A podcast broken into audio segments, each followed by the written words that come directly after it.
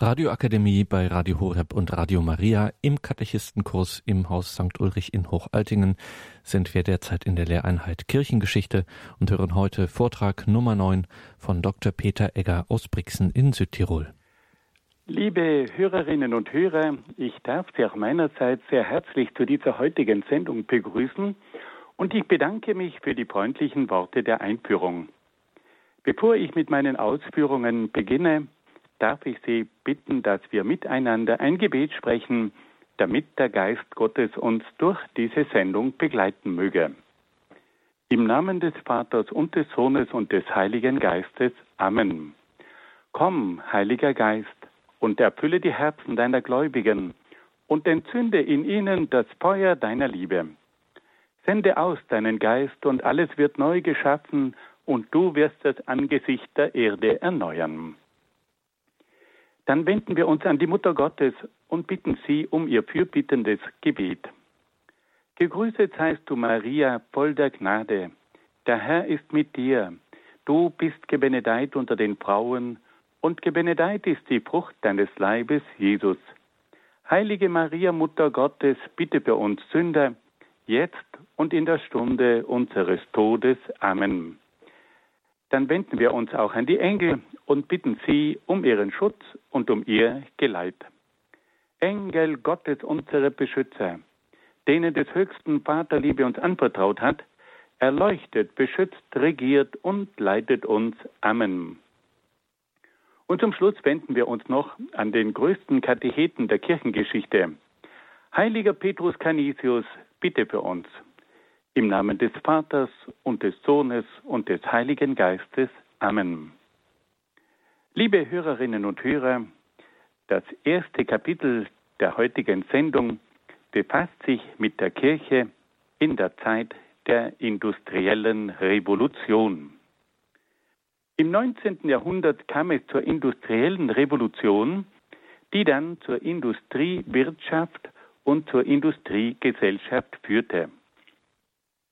Die Menschen wanderten aus den Dörfern in die Städte um dort in den Fabriken zu arbeiten.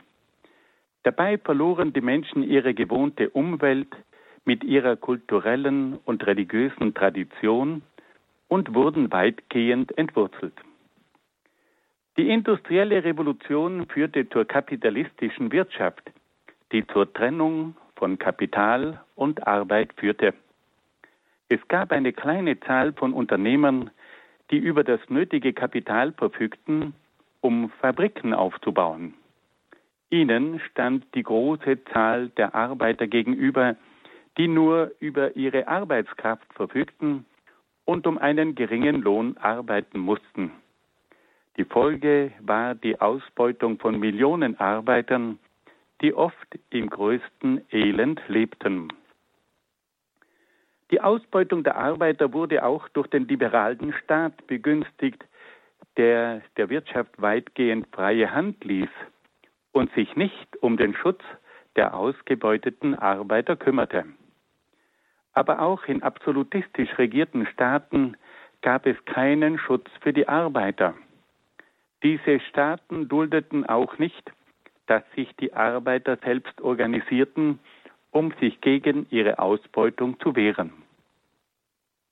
Im Jahr 1848 erschien das kommunistische Manifest von Karl Marx und Friedrich Engels, das sich gegen die Ausbeutung der Arbeiterschaft wandte und zum Kampf gegen die Kapitalisten aufrief. In den folgenden Jahren wurden in allen westeuropäischen Industriestaaten sozialistische und kommunistische Parteien gegründet. Der Sozialismus und der Kommunismus strebten zwei grundlegende Veränderungen an. Erstens, die privaten Produktionsmittel, also das private Kapital und die privaten Fabriken, sollten in kollektive Produktionsmittel, also in kollektives Kapital und in kollektive Fabriken umgewandelt werden. Zweitens, die Privatwirtschaft sollte in eine staatliche Wirtschaft umgewandelt werden. Der Sozialismus und der Kommunismus versuchten ihre Ziele auf verschiedene Weise zu verwirklichen. Der Sozialismus strebte die Umwandlung der Wirtschaft durch Reformen und durch eine demokratische Politik an. Der Kommunismus hingegen wollte dieses Ziel durch den Klassenkampf beziehungsweise durch eine Revolution des Proletariats, also der Arbeiterklasse, erreichen. Wie verhielt sich nun die Kirche in dieser schwierigen Zeit des Umbruchs? Die Kirche hat sich in der Zeit der industriellen Revolution in vielfacher Weise um die Linderung der Not bemüht. Sie bemühte sich durch karitative Hilfswerke für die Schwachen, Armen und Kranken zu sorgen. Das kirchliche Lehramt hat aber erst sehr spät eine katholische Soziallehre entwickelt, die neue Wege zur Bewältigung der sozialen Frage aufzeigte. Im Jahr 1891 verfasste Papst Leo XIII. die erste Sozialenzyklika mit dem Titel Rerum Novarum über neuere Dinge. Und da ging es um die neueren Entwicklungen im Bereich der Arbeitswelt. In dieser Enzyklika bezeichnete der Papst die Lage der Arbeiter als ein sklavenähnliches Joch. Er verwies in eindringlicher Weise auf das Elend der Arbeiter und ihrer Familien. Er erinnerte die Wirtschaftstreibenden und Politiker an ihre Verantwortung. Der Papst erklärte, dass die Güter der Erde allen Menschen dienen sollten. Er forderte einen gerechten Lohn, der ein menschenwürdiges Leben und die Erhaltung der Familie ermöglicht. Er forderte das Recht auf Eigentumsbildung in Arbeiterhand. Der Papst verlangte eine staatliche Sozialpolitik und die Selbsthilfe der Arbeiter durch Gewerkschaften. Papst Leo XIII. wandte sich in seiner Enzyklika ausdrücklich gegen die kapitalistische Wirtschaft, die die Arbeiter ausbeutete, und gegen den liberalen Staat, der sich nicht um die Arbeiter kümmerte. Er wandte sich aber auch gegen den Sozialismus und den Kommunismus, der durch die Kollektivierung und Verstaatlichung der Wirtschaft die Arbeiter in eine neue Abhängigkeit führte. Der Papst wandte sich gegen den Klassenkampf und forderte stattdessen die Solidarität mit den Arbeitern. Fassen wir das noch einmal ganz kurz zusammen. Wir haben nun darüber gesprochen, mit welchen Problemen sich die Kirche in der Zeit der industriellen Revolution auseinandersetzen musste. Im 19. Jahrhundert kam es zur industriellen Revolution und dadurch entstand eine Industriewirtschaft und die Industriegesellschaft. Die Industriewirtschaft wurde in kapitalistischer Weise geführt und führte zur Ausbeutung der Arbeiter. Gleichzeitig kam es zum Versagen des Staates. Der liberale Staat kümmerte sich nicht um den Schutz der Arbeiter. In dieser Zeit entstand auch das kommunistische Manifest von Marx und Engels und es entstanden sozialistische und kommunistische Parteien. Der Sozialismus und der Kommunismus forderten die Überführung der Privatwirtschaft in eine kollektive Wirtschaft und in eine staatlich geführte Wirtschaft. Beide Richtungen verwendeten verschiedene Methoden. Der Sozialismus bemühte sich um Reformen und demokratische Änderungen. Der Kommunismus hingegen predigte den Klassenkampf und die Revolution des Proletariats. Wie verhielt sich nun die Kirche in dieser Situation? Die Kirche hat zunächst einmal versucht, durch karitative Hilfswerke die Schwachen, Armen und Kranken zu unterstützen. Aber es dauerte relativ lange, bis es dann zu einer offiziellen Meinungsbildung durch das Lehramt kam. Erst im Jahr 1891 erschien das Rundschreiben von Papst Leo XIII., die berühmte Enzyklika Rerum Novarum. In dieser Enzyklika schildert der Papst sehr eindringlich das Elend der Arbeiter und ihrer Familien. Er fordert die Wirtschaftstreibenden und Politiker heraus und erinnert sie an ihre Verantwortung. Dann spricht der Papst auch ganz bestimmte Forderungen aus. Er verlangt einen gerechten Lohn für ein menschenwürdiges Leben und für den Erhalt der Familie. Er fordert eine staatliche Sozialpolitik und die Selbsthilfe der Arbeiter durch die Gewerkschaften. Und dann bringt er auch noch sehr klar zum Ausdruck, dass er sich gegen den Kapitalismus, aber auch gegen den Sozialismus und den Kommunismus wendet. In der Zeit der industriellen Revolution gab es in verschiedenen Ländern unermüdliche Sozialapostel, die sich für die Belange der Arbeiter, aber auch der Lehrlinge und der Gesellen einsetzten. Aus diesen vielen Gestalten sollen hier stellvertretend einige bekannte Persönlichkeiten kurz vorgestellt werden. Wir beginnen mit einem ganz berühmten Heiligen, nämlich mit Don Bosco. Giovanni Bosco stammte aus einer Bauernfamilie in Piemont in Italien. In seiner Kindheit und Jugend erlebte er die Not der Bauern. Er übte selbst mehrere handwerkliche Berufe aus und kannte daher die Welt der Arbeit aus eigener Erfahrung. Nach seiner Priesterweihe widmete er sich vor allem den vielen Lehrlingen, die ohne Betreuung in Turin lebten. Es waren viele Tausende von jungen Menschen, die aus der Umgebung von Turin in diese erste Industriestadt von Italien gewandert waren, um dort eine Arbeit zu finden. Unter diesen vielen Jugendlichen gab es auch so manche, die vollweißen waren. Und die waren nun oft ihren Arbeitgebern schutzlos ausgeliefert. Don Bosco gründete zunächst ein eigenes Oratorium, also ein katholisches Jugendzentrum, in das er Hunderte von Jugendlichen aufnahm. Er versuchte, die jungen Leute im christlichen Geist zu erziehen und seelsorglich zu betreuen. Don Bosco sorgte aber auch für eine frohe Freizeitgestaltung. Er war selbst ungemein begabt im Umgang mit jungen Menschen und er erfand immer wieder neue Spiele, um die jungen Leute zu begeistern.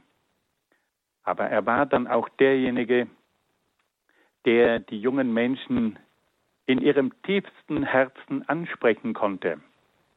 Er entwickelte eine neue Pädagogik, die es ihm ermöglichte, die guten Seiten der jungen Menschen zu entdecken. Und die jungen Menschen öffneten ihm ihr Herz. Auf diese Weise rettete Don Bosco viele junge Menschen aus dem Elend. Er begab sich auch zu den einzelnen Fabriksherren, um mit ihnen zu sprechen. Und diese Fabriksherren wussten von da an, dass hinter diesen jungen Leuten ein Priester stand, der sich für sie einsetzte und der sie auch verteidigte. Don Bosco gründete einen eigenen Orden für die Jugend, der heute als Salesianerorden bekannt ist. Bis zu seinem Tod im Jahr 1888 wurde von den Salesianern Don Boscos bereits 250 Häuser in Europa und in Lateinamerika eröffnet. Und in den Jahren von 1846 bis zum Jahr 1888 wurden dort 130.000 Jungen aufgenommen und etwa 18.000 Lehrlinge ausgebildet. In diesem Zeitraum entschieden sich auch 6000 dieser Jugendlichen für das Priestertum. Das ist bis heute überwältigend. Don Bosco war, wie man so sagt, der größte Heilige im Bereich der Jugendpastoral des 19. Jahrhunderts. Eine weitere sehr bekannte Gestalt ist der Gesellenpater Adolf Kolping. Dieser Mann stammte aus Kerpen bei Köln. Er erlernte zunächst das Schuhmacherhandwerk und lernte dabei die harte Welt der Gesellen kennen, die in ihren Gesellenjahren oft auf eine weite Wanderschaft unterwegs waren. Es war damals üblich, dass ein Geselle mehrere Jahre unterwegs war, um bei verschiedenen Meistern sein Handwerk zu erlernen. Und bei jedem Meister lernte er wieder etwas dazu. Aber diese Gesellen hatten oft kein Dach über dem Kopf. Und diese Erfahrung hatte Adolf Kolping selber gemacht.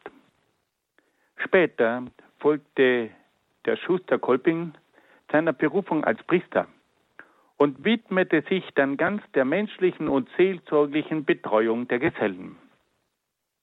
Im Jahr 1852 gründete Kolping den Gesellenverein, der es sich zur Aufgabe machte, in den Städten eigene Niederlassungen für die wandernden Gesellen zu errichten. Kolping war unermüdlich unterwegs, um neue Gesellenhäuser zu gründen. Und da wandte er oft eine ganz einfache Methode an. Wenn er in eine neue Stadt kam, dann betete er und wandte sich dann an den ersten Bürger, der ihm begegnete, und sprach ihn an und sagte, Sie müssen mir helfen. Ja, um was geht es denn? Ja, ich möchte hier ein Haus für die Gesellen errichten. Und auf diese Art und Weise wurde er dann an die führenden Leute der Stadt vermittelt und es gelang ihm immer wieder, in dieser Stadt ein Gesellenhaus zu gründen. Bei seinem Tod hatte der Gesellenverein 24.000 Mitglieder und 418 Niederlassungen.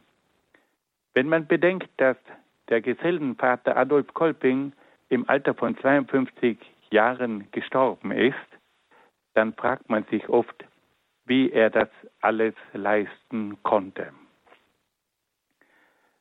Nun kommen wir zu einem weiteren sehr bekannten Mann, nämlich zu Bischof Wilhelm Immanuel von Ketteler. Dieser Mann stammte aus einer adeligen Familie in Münster in Westfalen. Er studierte zunächst Recht und Staatswissenschaften und wurde dann Priester. Als Pfarrer wurde er mit der vielfältigen sozialen Not seiner Zeit konfrontiert. Er erkannte sehr bald, dass die soziale Not nicht durch karitative Einrichtungen gelöst werden konnte. Er hatte ja auch Rechts- und Staatswissenschaften studiert und war daher der geeignete Mann, hier auch einmal entsprechende Sozialmaßnahmen zu verlangen. Als er später Bischof von Mainz wurde, forderte er sozialpolitische Maßnahmen zum Schutz der Arbeiter. Zu diesen Maßnahmen und zu diesen Forderungen gehörte unter anderem die Zahlung eines gerechten Lohnes, die Verkürzung der Arbeitszeit, die Gewährung von Ruhetagen, das Verbot der Kinderarbeit, die Abschaffung der Fabrikarbeit von Müttern und jungen Mädchen sowie die Bildung von Arbeitervereinigungen. Das wir, was wir heute als selbstverständlich ansehen, war damals revolutionär. Und dass dieser Bischof diese Forderungen gestellt hat, das war höchst ungewöhnlich. Und man hat ihn oft den roten Bischof genannt. Er war derjenige, der hier bahnbrechend gewirkt hat. Und heute noch ist sein Grab im Dom von Mainz eine Stätte, zu der viele hinpilgern. Bischof Wilhelm Immanuel von Ketteler, einer der ganz Großen im Bereich der sozialen Frage. Als letzten Sozialapostel wollen wir noch Pater Anton Maria Schwarz aus Wien vorstellen. Pater Schwarz stammte aus der Stadt Baden bei Wien. Er wirkte zunächst als Priester in der Spitalseelsorge bei den Barmherzigen Schwestern in Wien und wurde dort auf die Not der Arbeiter aufmerksam. Im Jahr 1882 gründete er einen katholischen Lehrlingsverein und widmete sich dann ganz der Lehrlingsseelsorge. Im Jahr 1889 erfolgte die Gründung des Calasandiner-Ordens, der sich besonders der Betreuung der Arbeiter widmete. Pater Schwarz errichtete mehrere Tagesheimstätten für die Lehrlinge. Er eröffnete Bildungseinrichtungen für die Lehrlinge und bemühte sich auch um die rechte Gestaltung der Freizeit. Dieser Mann hat genauso wie Don Bosco erkannt, dass die Freizeit für diese jungen Menschen oft eine größere Gefahr darstellte als die Arbeitszeit und dass man sich mindestens genauso auch für eine gute Freizeitgestaltung einsetzen musste wie für eine gerechte und menschliche Atmosphäre bei der Arbeit. Pater Schwarz setzte sich für den arbeitsfreien Sonntag ein. Er forderte den Acht-Stunden-Tag und die Sozialversicherung für die Lehrlinge. Er forderte aber vor allem eine menschliche Behandlung der jungen Leute. Die Räumlichkeiten von Pater Schwarz sind heute noch voll im Betrieb, ähnlich auch wie das große Zentrum von Don Bosco in Valdocco in Turin. Und wenn man diese Städten besucht, an denen diese großen Männer gewirkt hat, dann spürt man, dass hier nicht nur soziale Gerechtigkeit am Werk war, sondern auch eine große Liebe zu den jungen Menschen. Und das Interessante ist auch, dass hier nicht ein Hass gepredigt wurde und dass hier nicht von Gewalt die Rede war, sondern dass man hier versucht hat, mit Hilfe der Liebe und der Gerechtigkeit, aber vor allem der Solidarität eine Veränderung herbeizuführen.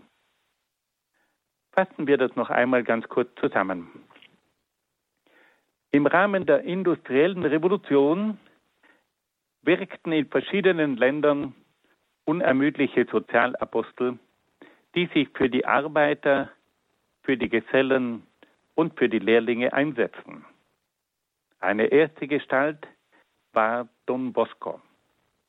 Dieser Mann stammte aus Piemont in Italien und errichtete in Turin ein Jugendoratorium. Und in dieses Jugendoratorium strömten Tausende von jungen Leuten. Und die wurden dort menschlich und auch seelsorglich betreut. Don Bosco gründete dann einen eigenen Orden, nämlich den Salesianerorden, der sich um Zehntausende von jungen Männern kümmerte und der auch viele, viele Priesterberufungen hervorgebracht hat. Eine zweite Gestalt war dann der Gesellenvater Adolf Kolping, der aus Kerpen bei Köln stammte. Er war Schuhmacher, er kannte die Welt der Gesellen und war dann später Priester. Und aufgrund seiner früheren Erfahrungen bemühte er sich dann in besonderer Weise um die Gesellen. Er gründete den berühmten Gesellenverein und versuchte dann Gesellenhäuser zu errichten. Und in seiner kurzen Lebenszeit schaffte er es, 418 Gesellenhäuser zu errichten. Dann wollen wir auch noch an Bischof Ketteler erinnern. Der große Arbeiterbischof selber war er adeliger Herkunft. Er hatte Rechtswissenschaften und Staatswissenschaften studiert und kümmerte sich dann als Bischof von Mainz um die Arbeiter. Und er erkannte, dass man mit karitativen Einrichtungen allein dieses Problem nicht bewältigen könne und forderte daher auch sozialpolitische Maßnahmen. Und eine vierte und letzte Gestalt, die wir heute vorgestellt haben, ist Pater Anton Maria Schwarz aus Wien, der Vater der Lehrlinge, der die große Not der Lehrlinge in der Stadt Wien erkannt hat und der sich dann für sie eingesetzt hat und der dort auch einen eigenen Orden gegründet hat, den Kalisantinerorden, der heute noch sehr, sehr segensreich wirkt. Im Jahr 1903 kam es zur Wahl von Papst Pius X. Unter diesem Papst kam es zu einer großen inneren Erneuerung der Kirche. Pius X. war ein begnadeter Seelsorger und kannte die vielfältigen Probleme der Pastoral. Er hatte als Seelsorger von mehreren Pfarreien in Venetien, als Bischof von Mantua und als Patriarch von Venedig zahlreiche seelsorgliche Erfahrungen sammeln können. Das erste Anliegen von Pius X. war die Erneuerung der Liturgie. Der Papst wollte, dass die Menschen während der Messe nicht nur ihre Gebete verrichteten, sondern dass sie aktiv an der heiligen Messe teilnahmen. Die Liturgie sollte auch durch die Musik gefördert werden. Deshalb bemühte sich der Papst in besonderer Weise um die Förderung des gregorianischen Chorals. Die Erneuerung der Liturgie sollte auch durch den häufigeren Empfang der Eucharistie gefördert werden. Papst Pius X. war davon überzeugt, dass der Empfang der Eucharistie für jeden Katholiken von größter Bedeutung war. Er erlaubte daher den häufigen Empfang der Kommunion und führte auch die Kinderkommunion ein. Ein weiteres Ziel des Papstes war die Verbesserung der priesterlichen Ausbildung. Die Priesterseminare sollten das Gebetsleben der jungen Männer fördern, eine lebendige Beziehung zur Eucharistie aufbauen, gute Prediger und Katecheten heranbilden und treue Söhne der Kirche formen. Die erneuerte Ausbildung der Priester führte sehr bald zu einer Zunahme der Priesterberufungen. Ein entscheidender Beitrag zur Vertiefung des Glaubens war auch ein neuer Katechismus, der in einer einfachen und klaren Form die Grundwahrheiten der katholischen Lehre vermittelte. Der Katechismus von Pius X. hat über viele Jahrzehnte hinweg die Ausbildung in den Schulen geprägt und der jungen Generation ein solides Grundwissen mitgegeben. Wir sehen also, dass dieser Mann den Kernbereich des Glaubens wirklich einer Erneuerung zugeführt hat. Die Erneuerung der Liturgie, die Erneuerung der eucharistischen Praxis und dann die Erneuerung der Priesterausbildung. Ein Priester mit einem tiefen Gebetsleben, mit einer lebendigen Beziehung zur Eucharistie, ein guter Prediger und Katechet und ein treuer Sohn der Kirche. Was kann man sich da Besseres wünschen? Und wen verwundert es, dass dann plötzlich viele junge Menschen, viele Männer den Wunsch haben, Priester zu werden. Das ist ein Ziel. So etwas will man gerne anstreben. Und da kommen dann die jungen Männer. Pius X. hat es also verstanden, im Kernbereich der Kirche eine Erneuerung herbeizuführen. Er war aber auch ein Mann, der wusste, dass man das Grundwissen im Glauben fördern müsse. Und deswegen hat er einen Katechismus geschaffen, der in einer klaren, deutlichen, übersichtlichen Weise ein solides Grundwissen vermittelt hat. Pius X. führte auch eine tiefgreifende Erneuerung der römischen Kurie durch. Es kam zu einer Neuordnung des Staatssekretariats und zu einer Verringerung der Kongregationen, also der Ministerien im Vatikan. Der Finanzhaushalt wurde neu geregelt und auch das Gerichtswesen wurde neu geordnet.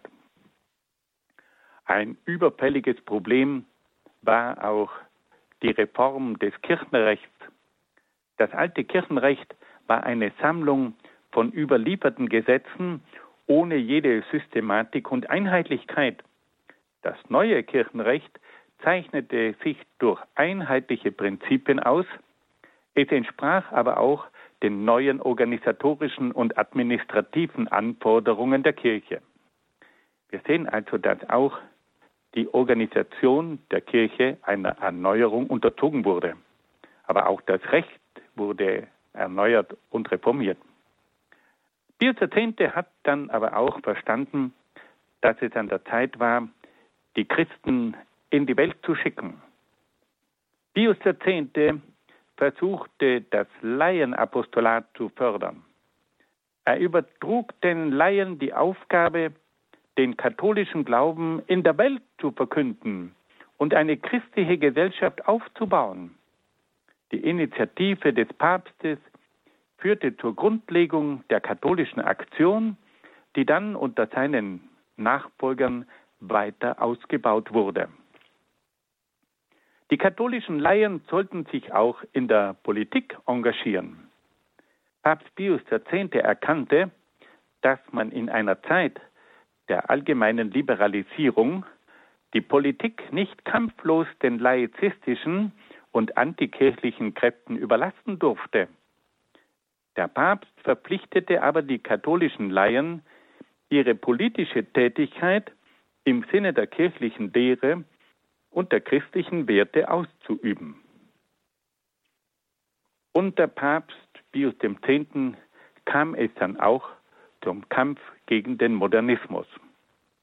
Papst Pius X. erkannte die wachsende Gefahr des Modernismus und verurteilte einige Irrlehren.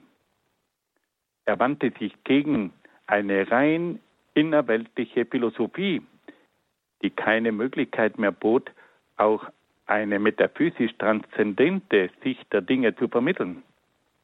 Er wandte sich gegen einen rein subjektiven Glauben, der sich nicht mehr an objektiven Wahrheiten orientieren wollte. Er wandte sich gegen die rein symbolische Deutung der Glaubenswahrheiten. Er wandte sich aber auch gegen eine rein geschichtliche und natürliche Deutung der Heiligen Schrift, in der es dann keine übernatürlichen Ereignisse mehr geben durfte. Und er wandte sich auch gegen eine rein immanente Begründung des Glaubens. Und vor allem wandte er sich gegen die umstürzenden Veränderungen, die der Modernismus in der Kirche anstrebte. Auf Anordnung von Pius X. musste der Klerus den sogenannten Antimodernisten-Eid ablegen welcher die Priester zur Treue gegenüber der kirchlichen Lehre verpflichtete. Der Großteil des Klerus war bereit, diesen Eid zu leisten. Einige Theologen sahen in diesem Eid eine Gefahr für die Freiheit der wissenschaftlichen Forschung, die auch für die Theologie gelten sollte. Pius X. erkannte auch sehr klar, dass die laizistischen und antiklerikalen Parteien die Religion und die Kirche aus dem öffentlichen Leben verbannen wollten. Die Trennung von Kirche und Staat bedeutete nicht nur die Ausschaltung der Kirche aus der Politik, sondern strebte letztlich nach der Eliminierung des Christentums aus der Gesellschaft. Pius X. erklärte unmissverständlich, dass sich die christliche Religion nicht auf den religiösen Kult beschränken lasse. Jesus Christus sollte auch im öffentlichen Leben die gebührende Verehrung erfahren. Jesus Christus hatte den Aposteln auch den Auftrag erteilt, eine neue Gesellschaft aufzubauen. Das Christentum hatte daher auch einen öffentlichen Auftrag zu erfüllen. Pius X. wurde wegen seines Kampfes gegen den Modernismus oft sehr heftig kritisiert. Dem Papst wurde vorgeworfen, dass er sich den Bestrebungen der Moderne verschlossen und dadurch die Kirche in die Isolation getrieben hätte. Die Kirche hätte dadurch den Anschluss an die Moderne verloren und wäre von vielen Menschen nicht mehr ernst genommen worden. Diese Kritik übersieht, dass der Modernismus nicht nur die Freiheit, die Mündigkeit, die Demokratie, die Toleranz usw. So verkündete, sondern auch massive Lehren gegen den Glauben, das Christentum und die katholische Kirche vertrat.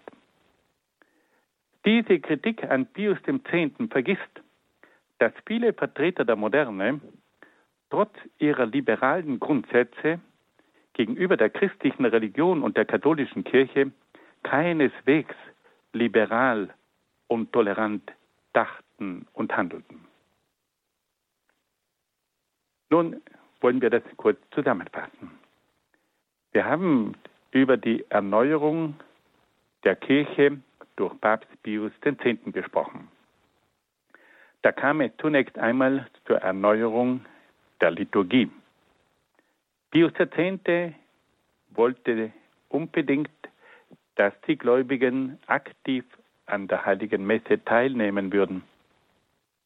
Pius X. bemühte sich auch um die Erneuerung der eucharistischen Praxis und er war der Papst, der die Kinderkommunion einführte. Pius X. bemühte sich auch um die Erneuerung der Priesterausbildung.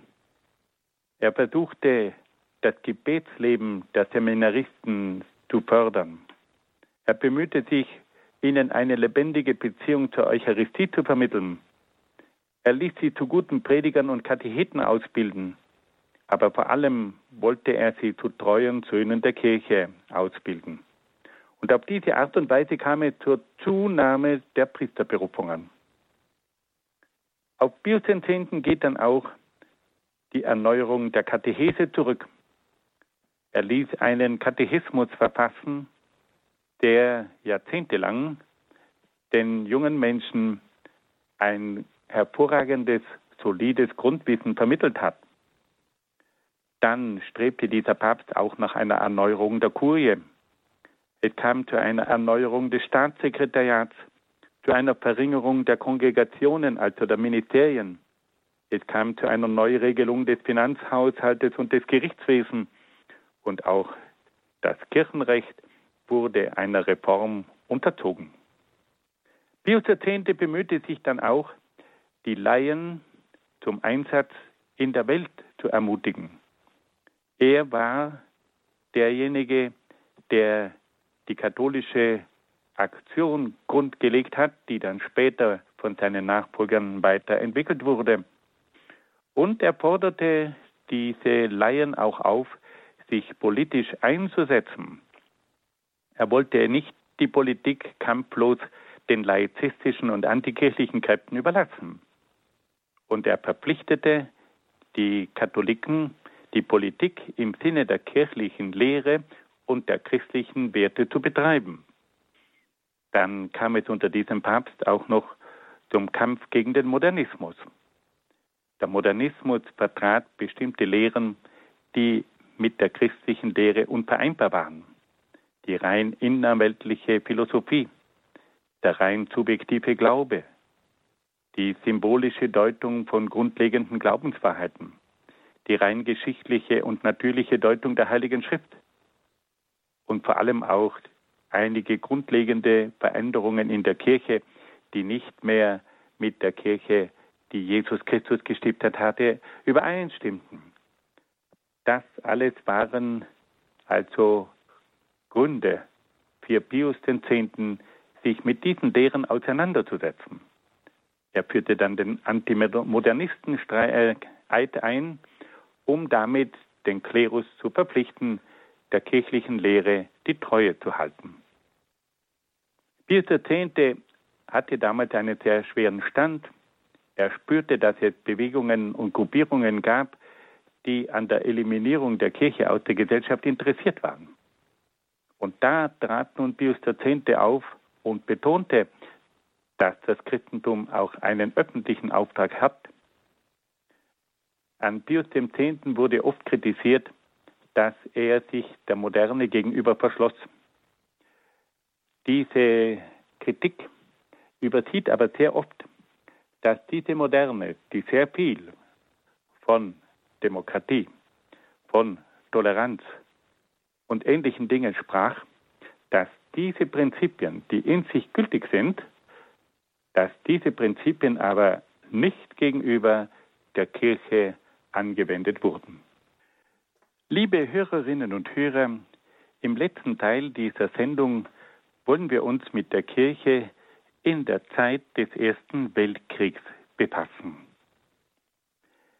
Die Kirche war am Beginn des Ersten Weltkriegs mit der schwierigen Tatsache konfrontiert, dass die Katholiken gegensätzlichen Lagern angehörten und dass Katholiken gegen Katholiken kämpften. 124 Millionen Katholiken standen auf der Seite der Alliierten und 64 Millionen Katholiken standen auf der Seite der Zentralmächte.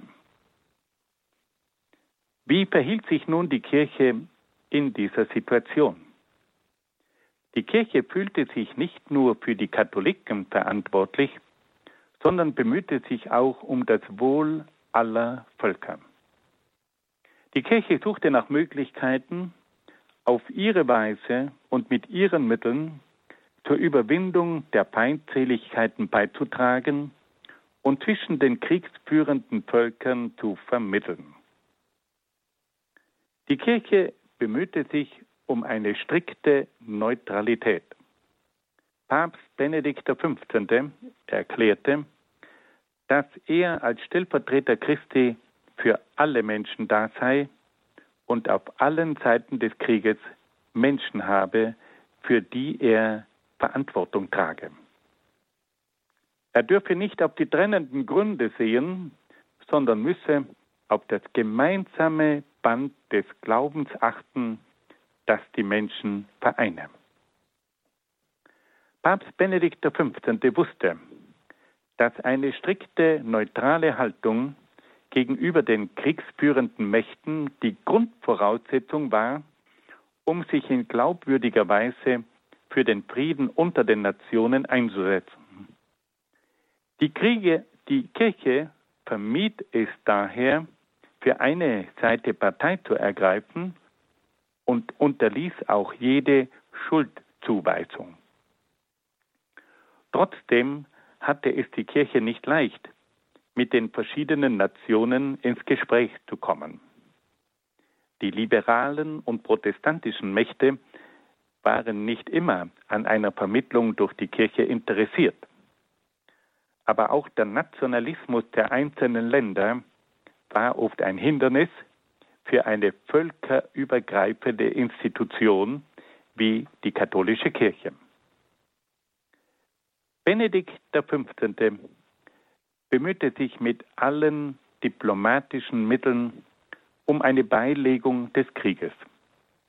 Der Heilige Stuhl nahm Verhandlungen mit Italien, Österreich, Ungarn, Frankreich, Deutschland und England auf.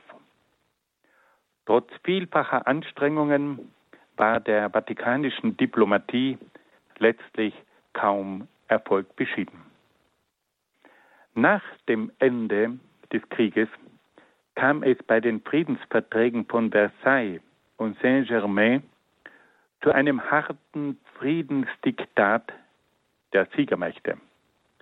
Der Papst erhob seine warnende Stimme und wies darauf hin, dass die harten Friedensbedingungen nicht dem Frieden und der Versöhnung dienen würden, sondern ein Anstoß für weitere Konflikte seien. Und wir wissen aufgrund des späteren Verlaufs der Geschichte, dass diese harten Friedensbedingungen tatsächlich auch eine Ursache für weitere Konflikte geworden ist. In der Zeit des Ersten Weltkrieges versuchte die Kirche vielfache karitative Maßnahmen gegen das große Elend zu ergreifen. Man versuchte mit allen Mitteln das Elend der Soldaten, aber auch der Zivilbevölkerung zu lindern. Dabei machte die Kirche keinen Unterschied im Hinblick auf die religiöse, nationale oder völkische Zugehörigkeit. Die Kirche versuchte nach besten Kräften allen Menschen zu helfen, die sich an sie wandten. Welche verschiedenen Maßnahmen hat nun die Kirche konkret ergriffen? Die Kirche bemühte sich um den Austausch von kriegsdienstunfähigen Gefangenen. Wenn es also verwundete Gefangene gab, die man sicher nicht mehr in den Krieg schicken konnte, dann sollten die entlassen werden. Die Kirche setzte sich für die Unterbringung von Kranken und verwundeten Kriegsgefangenen ein. Sie veranstaltete Geldsammlungen für Kriegswitwen und Waisenkinder. Sie organisierte auch einen Suchdienst für Vermisste, der von vielen Seiten in Anspruch genommen wurde. Die Kirche bemühte sich aber auch um die seelsorgliche Betreuung der Soldaten. In allen Heeren mit katholischen Soldaten gab es unzählige Feldgeistliche, die die Soldaten in die Schlachten begleiteten. Diese Priester scheuten keine Strapazen, um den verwundeten und sterbenden Soldaten beizustehen. Viele von diesen Feldgeistlichen wurden verwundet, viele fanden den Tod an der Front. Einer von diesen Feldgeistlichen der die italienischen Soldaten in den Krieg begleitet hat, war auch der junge Priester Roncalli, der spätere Papst Johannes der 23. Wir sehen also, dass die Kirche wie immer versucht hat, durch verschiedene Maßnahmen den Menschen zu helfen. Und sie hat auch die Soldaten auf dem Feld begleitet. Und viele Priester sind mitgezogen, um den verwundeten und auch den sterbenden Soldaten beizustehen. Dann gab es in der Zeit des Ersten Weltkrieges auch noch die Intervention des Papstes für die Armenier. In der Zeit des Ersten Weltkrieges kam es nämlich zur grausamen Verfolgung der Armenier durch die Türken. Die türkische Regierung wollte die Zeit des Weltkriegs nützen, um mit den inneren Feinden, den einheimischen Christen, aufzuräumen. Das Ziel der Verfolgung war die Vertreibung bzw. Vernichtung der Armenier. Im Rahmen des Völkermords an den Armeniern kam es zu unheimlichen Grausamkeiten. Es kam zu Massendeportationen, zu Todesmärschen, zu Massenhinrichtungen. Insgesamt fanden bei dieser Verfolgung ein bis eineinhalb Millionen Armenier den Tod. Papst Benedikt XV. erfuhr über deutsche Politiker und über das italienische Außenministerium von dieser Verfolgung der Armenier. Er wandte sich bereits im September 1915 mit einem Schreiben an den türkischen Sultan Mehmed V. und forderte ihn auf, dem Völkermord ein Ende zu setzen. Der Sultan erwiderte nach zwei Monaten, dass es dem unglücklichen Volk bereits spürbar besser gehe. Diese Bemerkung hatte einen etwas zynischen Beigeschmack da inzwischen bereits große Teile der armenischen Bevölkerung ausgerottet worden waren. Dennoch erreichte der Papst die Verhinderung mancher Massaker und die Sorge für die hinterbliebenen Kinder. Im Jahr 1918 beauftragte Papst Benedikt XV. den apostolischen Nuntius Eugenio Bacelli, den späteren Pius XII., bei der deutschen Regierung zugunsten der Armenier zu intervenieren. Die Deutschen waren aber damals die wichtigsten Verbündeten des Osmanischen Reiches. Sie wollten die Verbündeten nicht verärgern und gaben daher Nuntius Bacelli nur eine ausweichende Antwort. Fassen wir das noch einmal ganz kurz zusammen. Wie ging es der Kirche im Ersten Weltkrieg? Die Kirche musste mit einer sehr schwierigen Tatsache fertig werden, nämlich mit der Tatsache, dass hier Millionen Katholiken gegen Millionen von Katholiken kämpften. Auf der Seite der Alliierten standen 124 Millionen Katholiken, auf der Seite der Zentralmächte 64 Millionen Katholiken. Die Kirche versuchte nun für alle Völker sich einzusetzen. Die Kirche suchte nach Möglichkeiten, zwischen den kriegsführenden Völkern zu vermitteln. Sie bemühte sich um das Prinzip der Neutralität, um auf diese Weise eine grundlegende Voraussetzung zu schaffen, von allen Seiten akzeptiert zu werden. Aber es war für die Kirche nicht leicht, in diesem schwierigen Augenblick sich einzusetzen. Die liberalen und protestantischen Mächte waren nicht unbedingt an einer katholischen Vermittlung interessiert. Und der Nationalismus der verschiedenen Länder war auch nicht unbedingt davon begeistert, dass eine übernationale Institution wie die katholische Kirche sich für ihre Belange einsetzte. Die Kirche bemühte sich in vielfacher Hinsicht um den Frieden.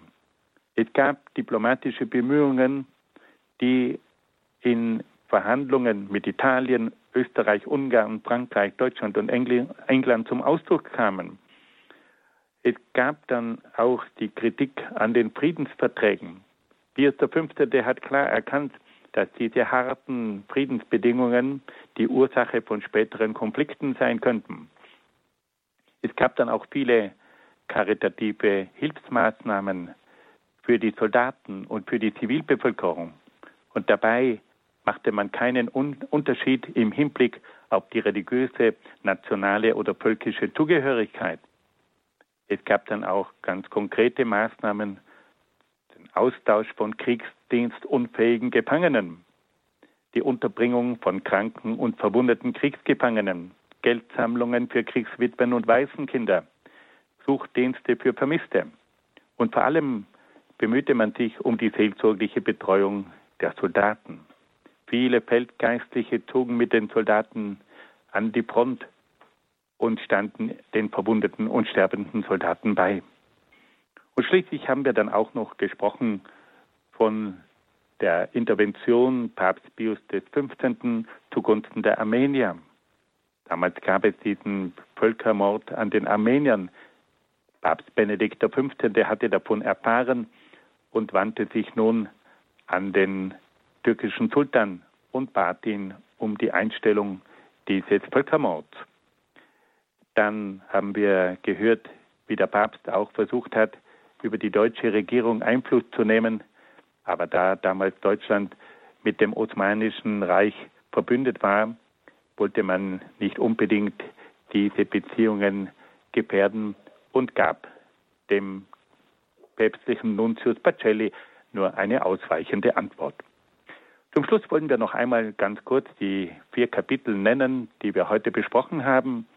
Im ersten Kapitel ging es um die Kirche in der Zeit der industriellen Revolution und um die soziale Frage. Im zweiten Kapitel ging es um die großen Sozialapostel, Don Bosco, dann Adolf Kolping, Bischof Ketteler und Pater Anton Maria Schwarz aus Wien. Dann sprachen wir über die innere Erneuerung der Kirche unter Papst Pius X.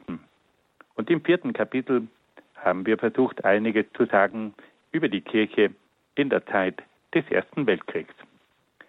Liebe Hörerinnen und Hörer, ich bedanke mich sehr, sehr herzlich bei Ihnen, dass Sie mit dabei waren. Ich wünsche Ihnen alles Gute und Gottes besonderen Segen. Das war Vortrag Nummer 9 in der Lehreinheit Kirchengeschichte im Rahmen des Katechistenkurses im Haus St. Ulrich in Hochaltingen. Wir hörten Dr. Peter Egger aus Brixen in Südtirol. Seinen Vortrag gibt es als CD-Mitschnitt bei unserem Radio Horeb CD-Dienst telefonisch zu bestellen, beziehungsweise mit einem Klick auf horeb.org und auf horeb.org, dem Internetauftritt von Radio Horeb, gibt es dann in Kürze diese Sendung auch im Podcast- und Downloadbereich horeb.org.